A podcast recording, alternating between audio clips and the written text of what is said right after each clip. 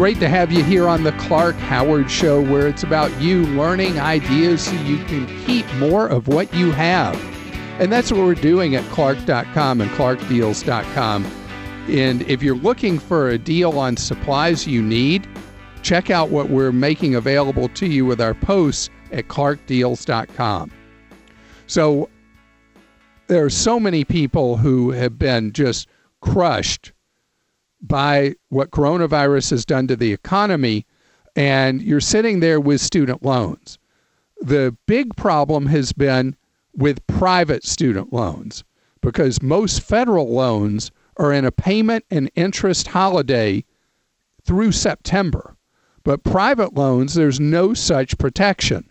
And people have been just eaten up by what's going on with private loans, because the lenders will destroy you. I mean, they will absolutely eat you up.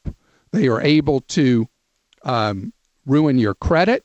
They're able to garnish your checking account or your wages very easily. And it's very difficult for you in a situation where you're flat out broke to even file for bankruptcy, although I have something about that for you in a minute.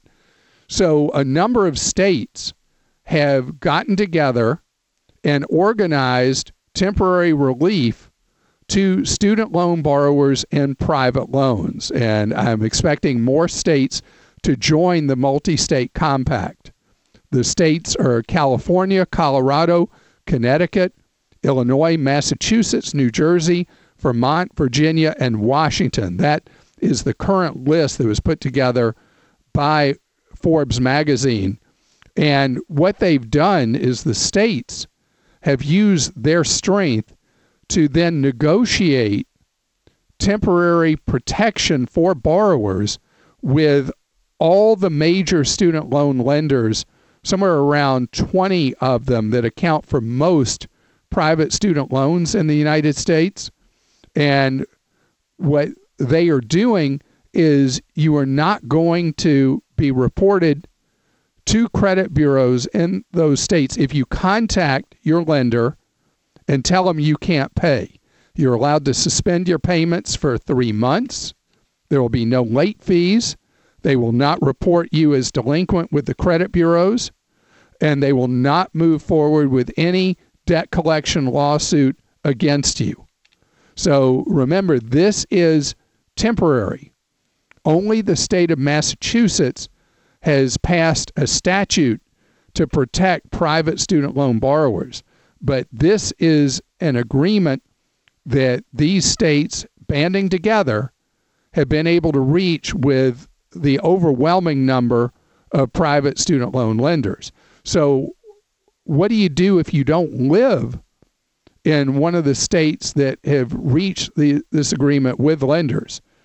Find out who your legislator is, state senator or state representative, and talk to him or her about the problems you're facing with private student loans. Tell them about the multi-state effort and see if they can work on getting your state to join it.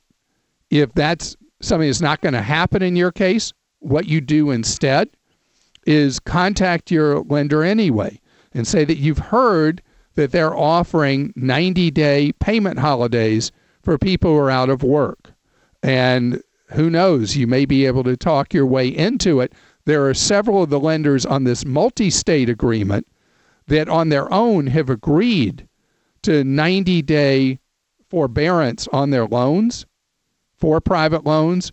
So what hurts is if you don't ask, and it certainly could help if you do ask your lender, and then keep records of who you spoke to, what date, what time, and what promises were made to you. Okay, second thing, student loans is an article of faith that's just accepted. Student loans cannot be set aside in a bankruptcy. Well, there are now lawyers that specialize when somebody's flat out tapped out in successfully executing a bankruptcy for people who have large amounts of student loans they cannot pay. Now, it's not something you can fake. You have to really be tapped out broke. The standards are very high, but there's an article from Kiplinger that you should go look for. If you were feeling desperate, you're overwhelmed by your student loan debt, you can't see any way you're ever going to be able to pay them back, look for the Kiplinger story on the possibility of you being able to set aside your student loans in bankruptcy. The standards, again, are extremely high. The things you must do, you have to be able to prove, with the lawyer's help, that you can't maintain even a basic minimal standard of living for yourself and your family and afford the payments. Second, you have to be able to demonstrate that your circumstances are going to continue for a significant time period. And three, you have to show that you've done everything you can to make the payments, but have not been able to. So you have to have, this isn't something you can do yourself, you have to have a lawyer who does this kind of work in order for you to be able to have success potentially in setting aside your student loans. But I want you to know that the possibility does exist. And here on the Clark Howard Show, if you have a question for me, post it at Clark.com/ask. We're getting questions from, I assume, all 50 states around the country, from people who live outside the United States as well. Producers Kim and Joel are alternating asking your questions. And Kim, who do you have first? Today first is Suzanne from Arizona, and she wants to know what the difference is between a will and a trust. That is a great question. Now, I am a non-lawyer that will answer that question for you, but a will is a function of the state that allows you to set out in a document, as the state requires, what you wish to happen at the time of your passing.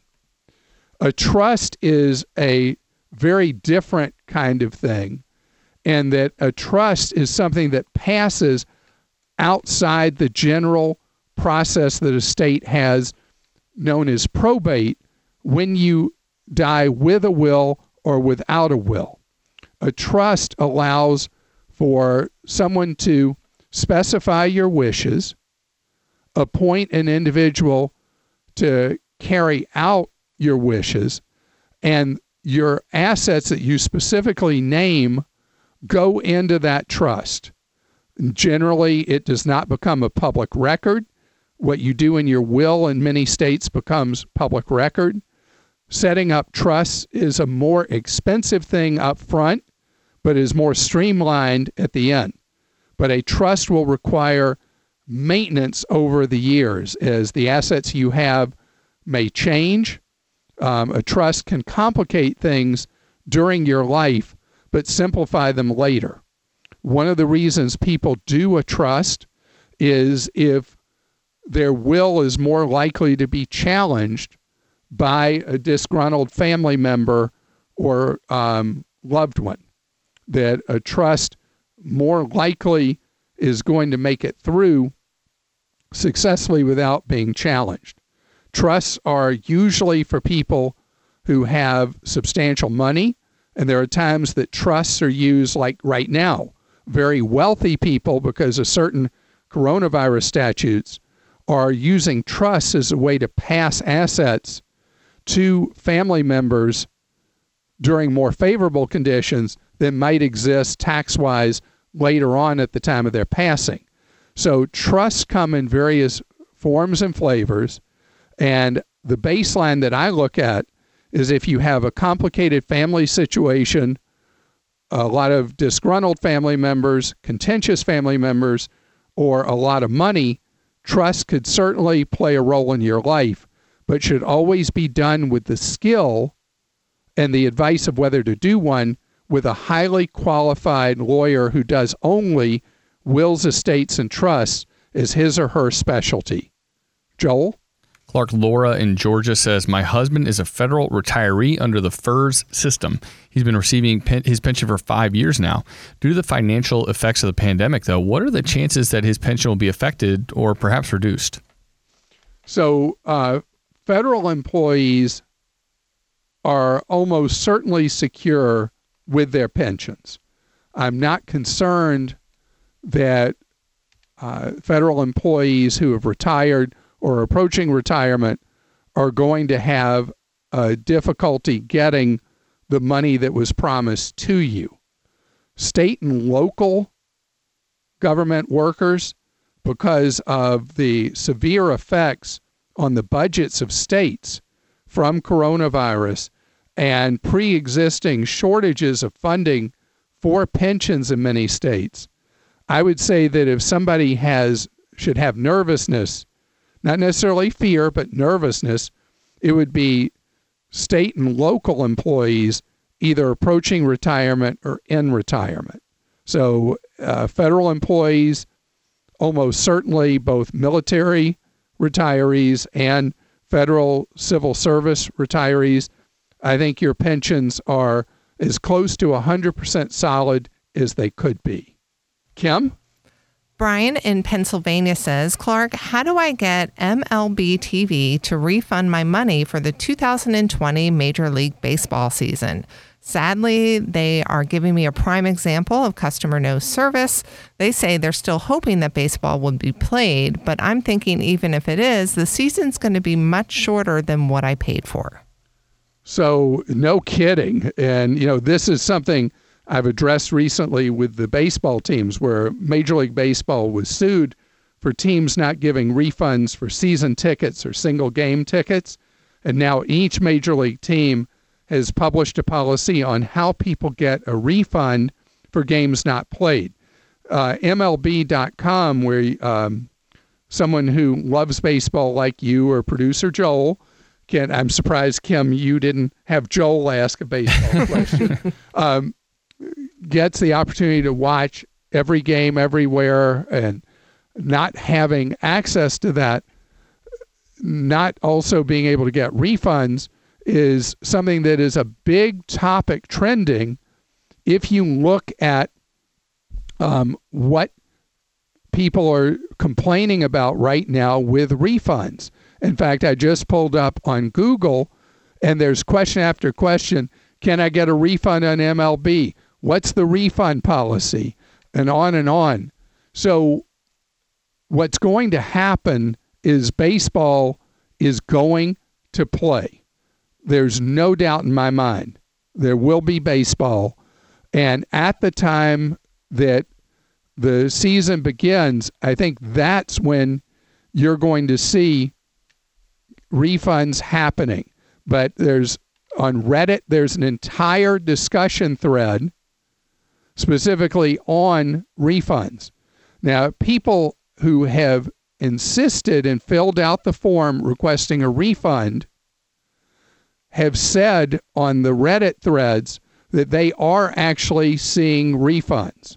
So if you want to try that route and just refund the whole season, at least based on what people are saying on Reddit, you're going to be able to. But ultimately, Major League Baseball and every other sports league that plays rough with its fans will find that the fans play rough with it when we return to normal times. It's time for today's Clark Rave. In a time that things feel heavy, I want to spend a couple of minutes every show talking about something where a lighthearted moment, where people are just really doing neat things. And producer Kim, you have a friend, lifelong friend, whose 5-year-old had a very unusually positive experience. Tell me about that. Oh my gosh, it was so sweet. And she sent me pictures to boot. So her 5-year-old son is named River, and River's learning to write. And he is also obsessed with fire trucks. So she helped him write a letter to their local fire department to say thank you for their service. And then yesterday, the local fire department showed up at her house, sirens blazing, so that they could say hi and wave to River in the yard. He was over the moon. So sweet. So sweet. So a 5-year-old may not remember that forever, but for right now, that's quite a fun, joyful experience. Indeed. And it made his mom cry, so that's always a big deal. Aww. Well, this comes from KELOTV in Sioux Falls, South Dakota, and a preteen named Emerson, who doesn't have a cell phone. She sends letters to friends and family members, and each envelope's decorated with her own designs. And so she loves writing letters to people, which is a lost art. And she wrote a special letter the other day, and it's to her mail carrier who picks up all her correspondence. She said, "I'm Emerson. You may know me as the person that lives here that writes a lot of letters and decorated the envelopes. Well, I wanted to thank you for taking my letters and delivering them. You're very important to me. I make people happy with my letters, but you do too." And so I think that's really, really kind. The letter carrier, 30-year veteran, shared the letter with his supervisor, and then it ended up as a Good Morning America story. How about that? See, there's actually something that can still happen in the analog world with an 11-year-old who's not buried in a cell phone. Great to have you here on the Clark Howard Show, where it's all about you and your wallet. I want you to learn ideas from me so you can save more and spend less. And don't let anyone ever rip you off. I'd like to express my gratitude to the very hardworking teams at Clark.com and ClarkDeals.com, now rolling out new content for you night and day, 7 days a week. So there's been a big backlash in the U.S. about the joint effort by Apple and Google.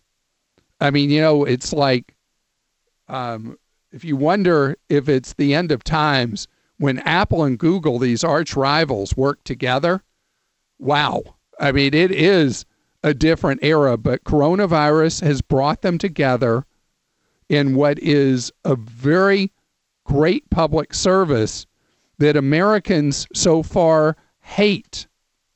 So what the two of them have done is they have developed a joint app that will allow the great mass of people with iPhones and Androids to be able to help identify early people who may have been exposed to coronavirus, reduce the number of people they might infect, and save an enormous number of lives, and as icing on the cake, help the economy come back quicker than it would otherwise. But so many people are so freaked out about the privacy issues, particularly we're getting to medical privacy here with Apple and Google, where big tech in the United States has had a very poor record of protecting people's privacy, that now people are really afraid about what would happen if you permit your phone to be part of the coronavirus tracking system. This is something I'm all over and I think would be great, but there's been such a lack of public confidence, I mean, absolute revulsion, that polling shows very few people are willing to do this. Well, let me tell you something. Contact tracing is one of the two most important steps to reduce the number of people who end up getting coronavirus and dying from it, and has so much to do with economic recovery. So let me take you to the nuts and bolts of this. Google and Apple designed jointly a system where the Bluetooth in phones, when somebody tests positive for coronavirus, that if they use this app, that they would be able to notify the app that they did have a positive test for coronavirus. Then the system would automatically inform anybody you had passed by, been in a workplace with, a shopping center, a supermarket, anywhere you'd been over the last 2 weeks, and notify them not that you had coronavirus, because they likely don't even know you are, but let them know that somebody who they pass close by has tested positive for coronavirus. And then that gives you the heads up to go have a test, which is the other key part of us controlling the spread of coronavirus and the loss of lives. So this is something that, because of people's fear, Apple and Google have come up with a design that will ban location tracking by any other app on an iPhone or Android with the data that Apple and Google are collecting for this. And we have got to, if we're going to get our economy fully back, and we're going to do so without losing a few million lives in our nation, we're going to have to go to the successful and time-tested public health protocol of testing, tracing, and isolating. That's core and key to us having a vibrant economy again, absent having a treatment that we know works widely and can be adopted widely, or having a vaccine that works effectively and can be disseminated widely. So I recommend, if you can overcome your concerns about Apple or Google doing something really rotten with the data, know that wide adoption of this will lead to widespread saving of lives and reduce the number of people who get coronavirus, which is what we all want. Now, if you have a question for me, by the way, I know that might also generate unhappiness. You can go to Clark.com/ClarkStinks and let me know why you're unhappy with me for supporting this Apple and Google initiative. But also, if you have a question for me, go to Clark.com/ask. Producers Kim and Joel are alternating asking your questions. Kim, who do you have? Clark, it's me. Oh, sorry, Joel. No worries. I diss you that way over and over again. I'm not going to lie, it hurts, but I'll get through it. Karen in Alaska says, Clark, can I use our PPP loan to pay bonuses to our staff?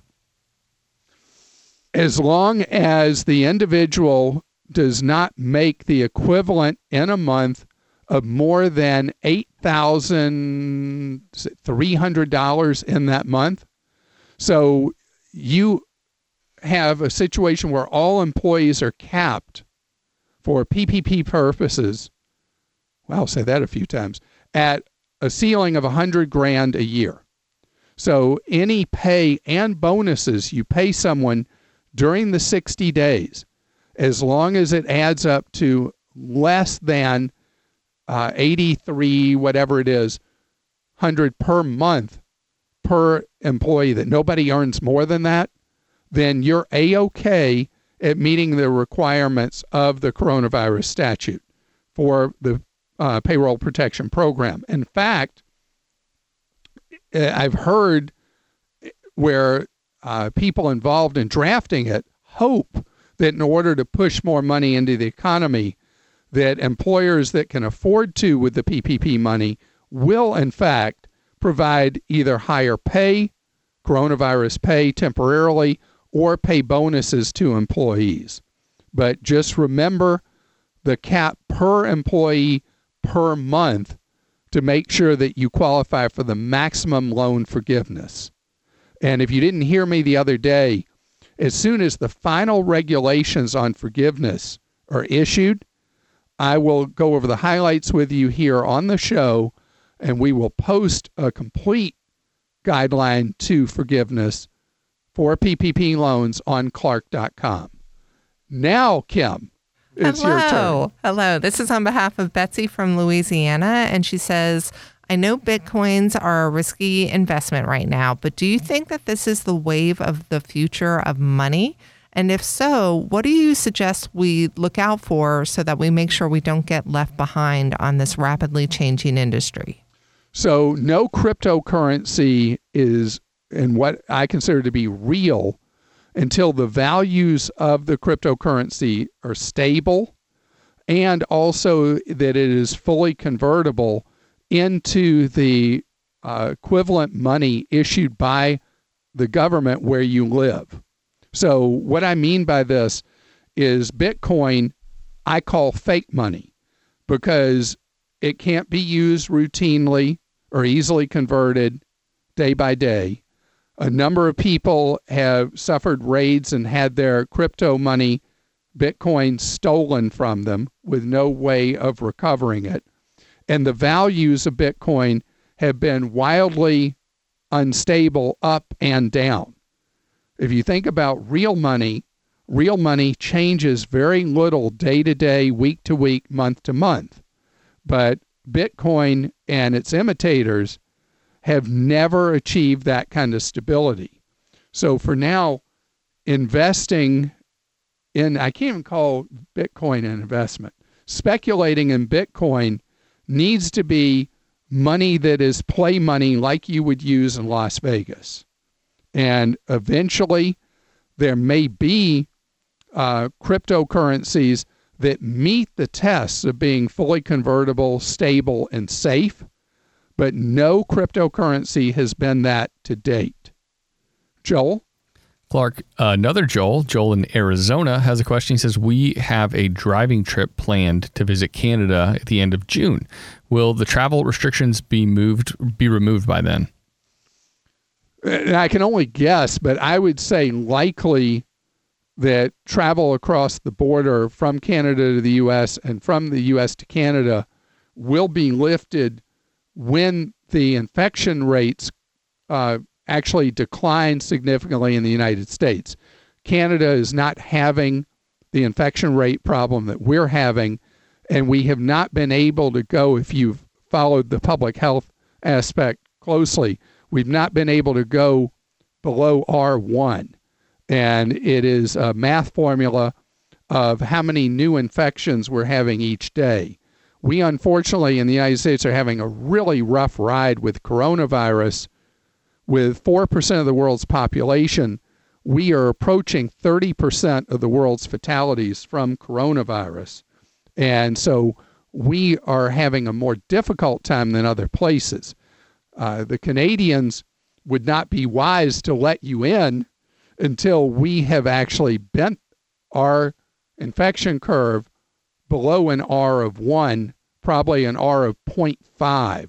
And if you're not familiar and you want to understand more about how the infection ratios work, you can use whatever search engine you use and see how that works. But I would say right now it's too tough to call an opening of the border in June. It's possible that for goodwill purposes, Canada may reopen to the United States by then. But if I were the Prime Minister of Canada, I wouldn't do so till our rate of infections declines significantly from where they've been lately. Kim? Nancy in Wisconsin says, I visited Costco for the first time recently with a friend who is a member. I am not a member. When checking out, the clerk insisted that my credit card could not be used to pay. They would only accept a credit card with the member's name. Is this correct? This sounds crazy to me. No, that is actually the way it works, is that Costco runs the stores essentially as a co-op. They make no money net of any significance on everything they sell. The idea, the design is to run the warehouses on essentially a break-even basis for covering the rent, building the buildings, paying the employees, buying the products and then selling them, with all the profit being from the memberships. So as a way to restrict purchasing to members, the member has to be there with you and the member has to pay. You cannot pay. I mean, they can pay and then you can turn around and give the member money to make up for what was purchased, but also you're not known to them. So if your credit card turned out you were not who you said you were, it turned out to be a stolen card, or you declined the charge, disputed the charge, Costco doesn't even know who to go back to or after. It works the same way, I should mention, at the other warehouse clubs as well, that using member pricing the member has to be present, and it has to be the member's form of payment or cash to make the purchases. Kim? It's me again, Clark. Oh, I did it again. All right, let's go. Joel? Let's go with Chris in Maryland. It says, when funding an emergency fund with 3 to 6 months of expenses, do you include any discretionary funding that you spend in a month, or just the monthly bills like mortgage, food, insurance, utilities, and things of that nature? So the idea, if you have an ironclad rainy day account, it is the equivalent of your expenses, including discretionary, over that time period. Because it's not like there's not going to be any other expenses besides the ones you can automatically count on, like rent or mortgage or car payment or insurance. So you base it on what you typically spend per month times the number of months you would like to have a cushion of security for in your rainy day account. This episode is brought to you by Progressive Insurance. Hey, listeners, whether you love true crime or comedies, celebrity interviews, news, or even motivational speakers, you call the shots on what's in your podcast queue, right? And guess what? Now you can call the shots on your auto insurance, too. Enter the Name Your Price tool from Progressive. The Name Your Price tool puts you in charge of your auto insurance by working just the way it sounds. You tell Progressive how much you want to pay for car insurance. Then they'll show you a variety of coverages that fit within your budget, giving you options. Now, that's something you'll want to press play on. It's easy to start a quote, and you'll be able to choose the best option for you, fast. It's just one of the many ways you can save with Progressive Insurance. Quote today at Progressive.com to try the Name Your Price tool for yourself and join over 28 million drivers who trust Progressive. Progressive Casualty Insurance Company and Affiliates. Price and coverage match limited by state law. When you have a question for me, go to Clark.com/ask and post it. And right now we have a question from Kim. Who are you asking a question for? This is on behalf of Jim, and Jim is from Texas. He says, hi, Clark. I was just curious if you've heard anything about Amazon refunding Prime customers for part of their membership since they haven't been able to fulfill orders in the fast delivery way that they normally do. Once upon a time, I was able to get a month's credit from them for a shipment that took too long, and was wondering if the same would apply here. So Amazon is not as forgiving of their own shortcomings right now. And they now say the 2-day delivery window, I mean, for a while it was 1 day in many metro areas for delivery. It's now 2 days from when they actually fill your order is the new language as I interpret it. So if you place an order today and they don't get around to processing it till 2 days from now, your 2 days on delivery doesn't start till 2 days from now, not today. So Amazon is overwhelmed. They've had a lot of employees quit. They've had a lot who've chosen not to come to work, and they have somewhere close to 200,000 new inexperienced workers who've been hired. So the reliability from Amazon is not what it was. And it's something that Amazon is a very, very aggressive company. They will get their reliability back, but your real power is to discontinue Amazon Prime. And something I keep meaning to talk about is Walmart's new competitive offering to Amazon Prime. And I just keep slipping up doing that. So I'll talk about that on a future show. So you know there is a strong alternative now available in the market to Prime. Joel? Clark, Lori in Wisconsin says, my mother just heard that if you've not received your 2020 stimulus check yet, this year, then you'll have to wait until 2021 in order to get it. Is that true? That is not true. Payments are going to continue, it looks like, through September. And you can go to IRS.gov, and if the tool is working, you can go click and see where your check is or where your money is. And so it could be many months till you see yours, or even you'll go to the mailbox the next day and it'll be there. The podcast normally would end here, but because of the unusual circumstances we're in, we have additional content that we recorded earlier today that I'd like you to have access to. And this will continue day by day as long as the events warrant. And I wanted to talk about something that has caused distress in some people, and that's the rules that are in place now that a lot of businesses have instituted. And I was very distressed at the horrific event that occurred at a Family Dollar store where people were being told to wear masks, and a customer refused to wear a mask and then killed the employee who insisted that she wear a mask. And I mean, oh, what a senseless, brutal, awful crime to occur because somebody didn't like being told to wear a mask. So the various requirements we're going to have that are going to be imposed in the workplace for people that are not working now but being called back, for people that are working at home that are going to be called back to the office, we're going to have to get used to a continuously series of changing rules and procedures. And private businesses that we do business with are going to have their own rules.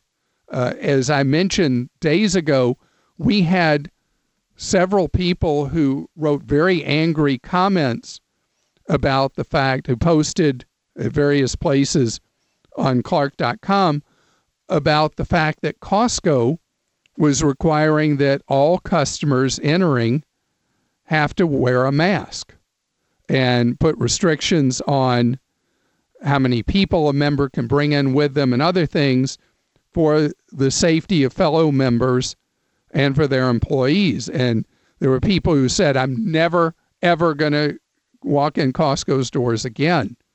So Whole Foods now has gone to a face mask requirement for customers and employees. The purpose of this is something that I have long-time familiarity with because in congested Asian cities, masks have been part of life for a good 20 years. And the reason is simple, that it reduces the spread of disease. In Asian countries where people are much more densely populated, there's been a much lower incidence of seasonal flu in a lot of Asian cities and countries because of the widespread use and adoption of masks. So it does take some getting used to. And I was pretty resistant at first myself to wearing a mask. And now I have a mask that feels comfortable and I'm adapting. You know, in life, life will always throw us curveballs, and it's how we deal with those curveballs that's key. And the safety precautions we're being asked to take for coronavirus are really important to protect the ones we love, others we don't know, and ourselves. You're listening to The Clark Howard Show. Thanks for joining us today. The Clark Howard Show is produced by Kim Drobes, Joel Larsgaard, Deborah Reese, and Jim Ayers. And remember, 24 hours a day, we're there to serve you at Clark.com and ClarkDeals.com.